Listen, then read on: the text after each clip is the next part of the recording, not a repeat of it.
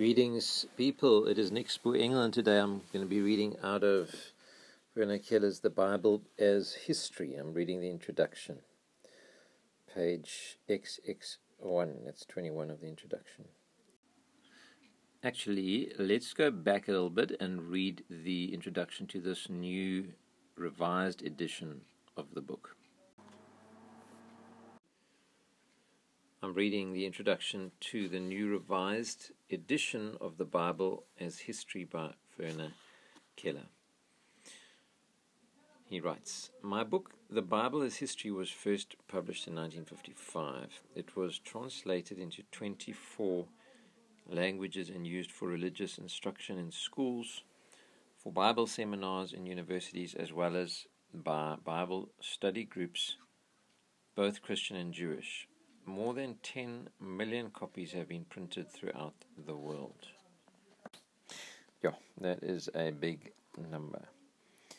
Since that time, biblical archaeology has brought to light hitherto undiscovered facts by the use of techniques and the most up to date methods of investigation. It has been possible to confirm and reinforce a number of theories while other accepted opinions previously considered to be scientifically established have had to be called into question and the conclusions even of well known scholars revised. In order to preserve the scholarly reliability of my book, it has become necessary to include the most recent research results.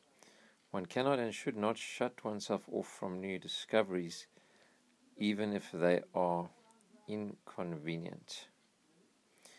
I would have liked to bring my book into line with the most recent research myself, but a serious illness of some years' duration has unfortunately prevented me from undertaking this costly and responsible task. I have consequently been obliged, much against my will, to entrust this project to another. I am happy, however, to have obtained the collaboration of Dr. Joachim Rehork in his appendix, he has explained the principles according to which he agreed that the revision should be carried out. To him I tender my sincere thanks. Werner Keller, Ascona, 1978. Okay, let's go back now to the original introduction from 1955. The greatest happiness of the thinking man is to have fathomed what can be fathomed and quietly to reverence what is unfathomable. That was written by the German polymath Goethe. I've made a note here in my margin linked to the word unfathomable. Paul says Christ himself is a mystery or the mystery. And um, Deuteronomy says in 29:29 that the secret things belong to the Lord and the things revealed belong to us and our sons forever and ever. Another passage says it's the glory of God to conceal a matter and it's the glory of man to seek it out. So God has placed eternity in our hearts, and He has placed a desire in our hearts for truth. Peter Finico says that our spirits were created for truth, and that's true. So there's a hunger inside our hearts for truth and for union with God and for discovering ultimate reality.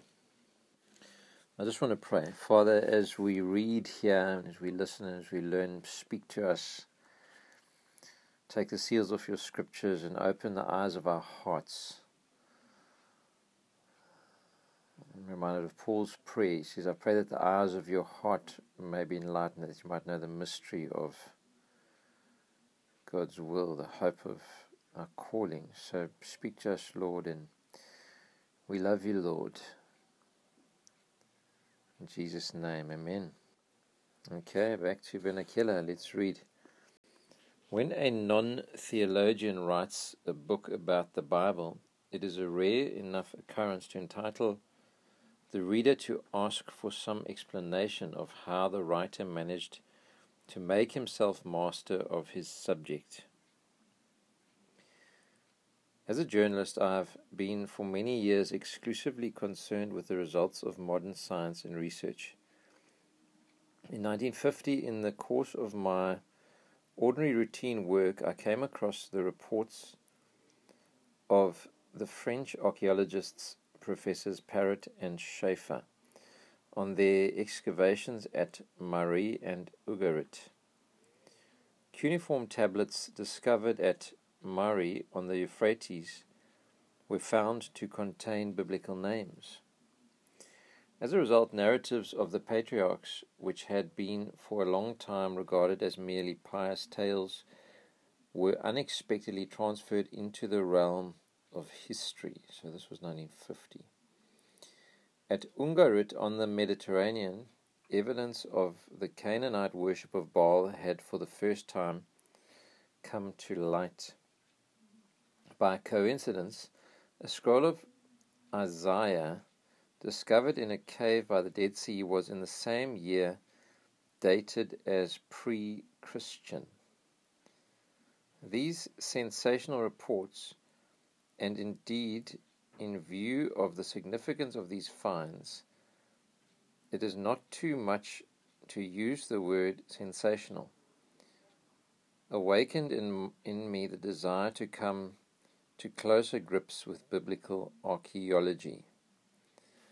The most recent and, generally speaking, least known province in the field of investigation into the ancient world I therefore ransacked German and foreign literature for a comprehensive and intelligible summary of the results of previous research. I found none, for there was none to find. So I went to the sources myself in the libraries of many lands aided in this bit of real detective work by my wife's enthusiasm, and collected all the hitherto scientifically established results of investigations which were to be found in the learned works of biblical archaeologists. The deeper I went into the matter, the more exciting it became. The door into the historical world of the Old Testament had been already thrown open by a Frenchman, Paul Emile Botta, in 1843. In the course of excavations at Khorsabad in Mesopotamia, he suddenly found himself confronted by reliefs of kings, King Sargon II of Assyria, who ravaged Israel and led its people off into captivity. Accounts of this conqueror's campaigns deal with the conquest of Samaria, which is also described in the Bible. For a century now, American, English, French, and German scholars have been digging in the East, in the Middle East, in Mesopotamia, Palestine, and Egypt. All the nations have founded institutes and schools specifically for this type of research. The Palestine Exploration Fund began in 1869, the German Palestine Association in 1877, the Dominican École Biblique de Saint Etienne in 1892. The German Oriental Society followed in 1898. Then in 1900, the American Schools of Oriental Research, and in 1901, the German Protestant Institute of Archaeology. In Palestine, places and towns which are frequently mentioned in the Bible are being brought back once more into the light of day. They look exactly as the Bible describes them and lie exactly where the Bible locates them. On ancient inscriptions and monuments, scholars encounter more and more characters from the Old and New Testaments. Contemporary reliefs depict people whom we have hitherto only known by name. Their features, their clothes, their armor take shape before our eyes. Colossal figures and sculptures show us the Hittites with their big noses, the slim, tall Philistines, the elegant Canaanite chiefs with their chariots of iron, quote unquote, which struck terror into the hearts of the Israelites. The kings of Mari, contemporary with Abraham, with their gentle smiles. During the thousands of years that divide us from the Assyrian kings, from them the Assyrian kings have lost nothing of their fierce, forbidding appearance. Tiglath-Pileser III, well known as the Old Testament Pul, Sennacherib, who destroyed Lachish and laid siege to Jerusalem, Esarhaddon, who put King Manasseh in chains, and Ashurbanipal, the great and noble Asnapper of the book of Ezra. As they have done to Nineveh and Nimrud, old time Calah, or to Assur and Thebes, which the prophets called No Ammon. The scholars have also awakened from its ancient slumber the notorious Babel of biblical story with its legendary tower. In the Nile Delta, archaeologists have found the cities of Pithom and Ramses, where the resentful Hebrews toiled as slaves. They have laid bare strata which tell of the flames and destruction which accompanied the children of Israel on their conquering march into Canaan. In Gibeah they found Saul's mountain stronghold, whose walls once echoed to the strains of David's harp. At Megiddo they came upon the vast stables of King Solomon, who had twelve thousand horsemen. From the world of the New Testament reappeared the palatial edifices of King Herod. In the heart of Old Jerusalem, the pavement was discovered where Jesus stood before Pilate, as is mentioned in St. John's Gospels, Gospel. Assyriologists deciphered on the astronomical tables of the Babylonians the exact dates on which the Star of Bethlehem was observed. These breathtaking discoveries, whose significance it is impossible to grasp all at once, make it necessary for us to revise our reviews, our views about the Bible. Many events which previously passed for pious tales must now be judged to be historical. Often the results of investigation correspond in detail with the biblical narratives. They do not only confirm them, but also illumine the historical situations out of which the Old Testament and the Gospels grew. At the same time, the chances and changes of the people of Israel are woven into a lively, colorful tapestry of daily life in the age in which they lived, as well as being caught up into the political, cultural, and economic disputes of the nations and empires which struggled for power in Mesopotamia and on the Nile, from which the inhabitants of the tiny buffer state of Palestine were never able to completely completely to detach themselves for over 2000 years. The opinion has, has been and still is widely held that the Bible is nothing but the story of man's salvation a guarantee of the validity of their faith for Christians everywhere. It is, however, at the same time a book about things that actually happened. Admittedly, in these, in this sense, it has limitations in that the Jewish people wrote their history in the light of their relationship to Yahweh, which meant writing it from the point of view of their own guilt and expiation. Nevertheless, the events themselves are historical facts and have been recorded with an accuracy that is nothing less than startling. Thanks to the findings of the archaeologists, many of the biblical narratives can be better understood now than ever before. There are, of course, the- theological insights which can only be dealt with in terms of the Word of God. But as Professor Andre Parrot, the world famous French archaeologist, has said, how can we understand the Word unless we see it in its proper chronological, historical, and geographical setting?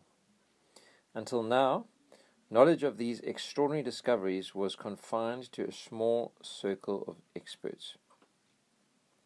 Only 50 years ago, Professor Friedrich Delitzsch of Berlin was asking, why all this effort in, this, in these distant, barren, and dangerous lands? Why all this costly rummaging among the rubble of past ages when we know there is neither gold nor silver to be found there?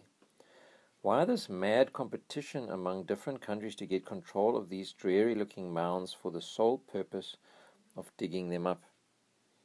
The German scholar Gustav Dalman gave him the right answer from Jerusalem itself when he expressed the hope that one day all that the archaeologists had experienced and seen in their scientific labors would be t- turned to good account and would help to solve the practical problems of school and church. This latter hope has so far, however, remained unfulfilled. No book in the whole history of mankind has had such a revolutionary influence, has so decisively affected the development of the Western world, or had such a worldwide effect as the book of books, the Bible. Today it is translated into 1,120 languages and dialects, 1,660 in 1979, and after 2,000 years gives no sign of having exhausted its triumphal progress. In gathering together and working over the material for this book, which I in no way claim to be complete, it seemed to me that the time had come to share with those who read their Bibles and those who do not, with churchmen and agnostics alike, the exciting discoveries which have resulted from a careful examination of the combined results of scientific investigation along many different lines in view of the overwhelm sorry new sentence. In view of the overwhelming mass of authentic and well attested evidence now available as I thought of the skeptical criticism which from the 18th century onwards would fain have demolished the Bible altogether there kept hammering on my brain this one sentence The Bible is right after all. Here ends the introduction by Werner Keller, written in Hamburg or Hamburg in September of 1955. The next section, the actual start of the book, is entitled Digging Up the Old Testament. And then part 1 The Coming of the Patriarchs from Abraham to Jacob, chapter 1 In the Fertile Crescent. And the subheadings under that are 4,000 years ago, continents asleep, the great cradle of our civilization, culture in the ancient East, staged towers and pyramids had been built long before giant plantations on the banks of canals, and Arab tribes attack from the desert. We will look at that in a future episode. God bless you, folk, and thank you for listening.